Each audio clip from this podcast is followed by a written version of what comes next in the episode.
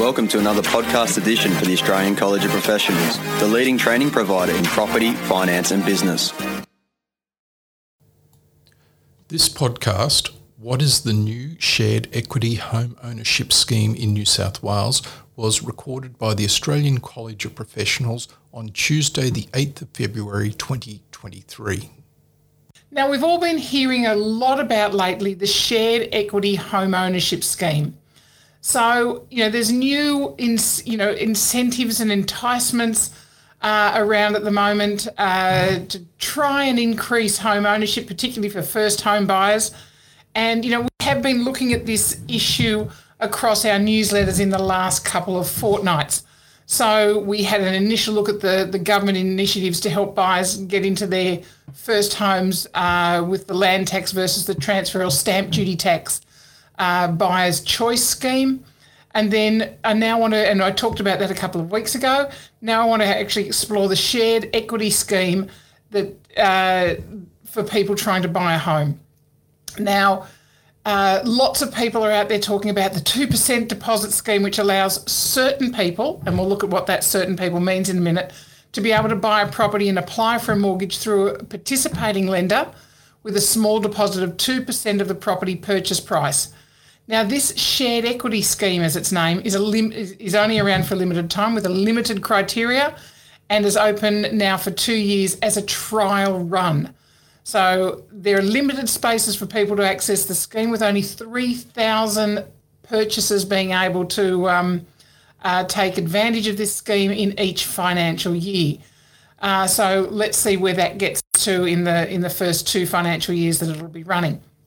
So the scheme will see the government actually buy in on property with an eligible buyer, almost as though the buyer had a co-owner or a guarantor.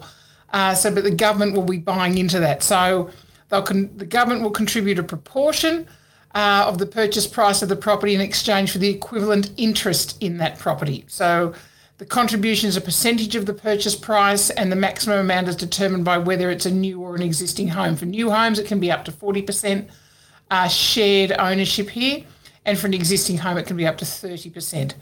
So there's also a property value cap on on this. There's 950,000 cap on the property value, the total property value in Sydney and major regional centres such as um, Newcastle, Lake Macquarie, Illawarra, Central Coast, some of the north coast of New South Wales, or a $6,000 cap in other regional areas of New South Wales. So it's the initiative is open. Then we look back at this certain person issue. So this is this initiative is open to certain people. So those three groups are single parents with a dependent child or children. Second group is single people 50 years of age or above.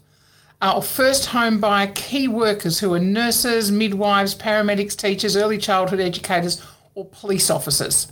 So they've been quite specific about those uh, categories of uh, workers.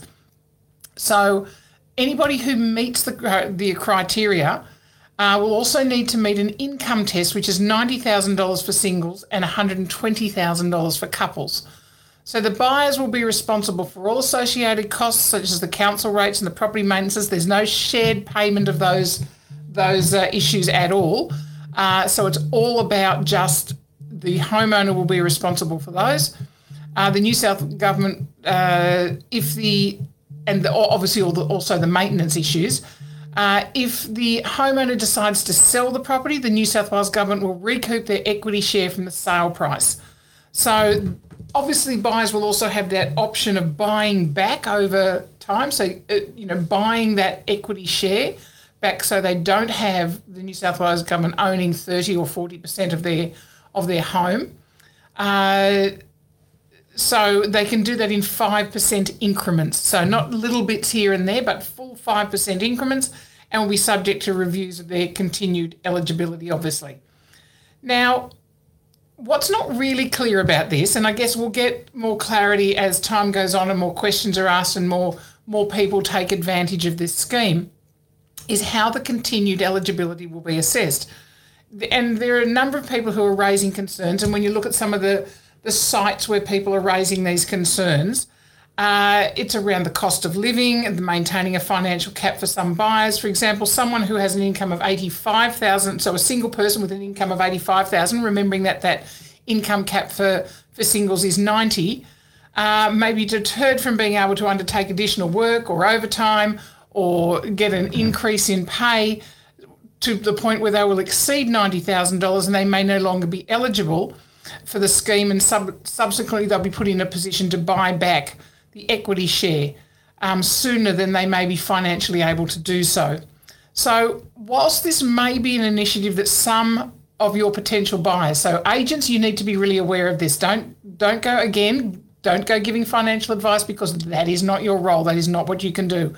So um, it, it may benefit some of your potential buyers and they may be looking for to get into this scheme and get into the market to own their own homes. It's essential that you as the agent do not provide legal or the financial advice regarding this scheme. This is most certainly the time when you'll be sending your buyers to speak to their solicitors or their accountants or financial advisors. This is absolutely crucial. So people need to make a decision. We don't want to go down. You know, there's there's lots of schemes, and people are some people are you know maybe comparing this to the old home fund scheme or other schemes that, that have been around over the years. Uh, look, there are other protections in here, but certainly if people are talking about using this scheme, make sure you, your advice as an agent to them is go and get the correct legal and financial advice before they jump into any type of this shared equity home home ownership scheme. So uh, obviously, it may well increase the number of buyers who are out in the market in certain um, financial uh, areas. You know, for financial caps. Remember that the value, the pro- value of the property cap is um, 950 in Sydney and some other major regional areas, and 600 in all other regional areas. So it's in that buyer's market that you might be looking for that you'll have an increase in your homeowner I guess, homeowners seeking or potential homeowners seeking property. Thank you for listening to another edition of the Australian College of Professionals podcast. For more information, go to our website acop.edu.au.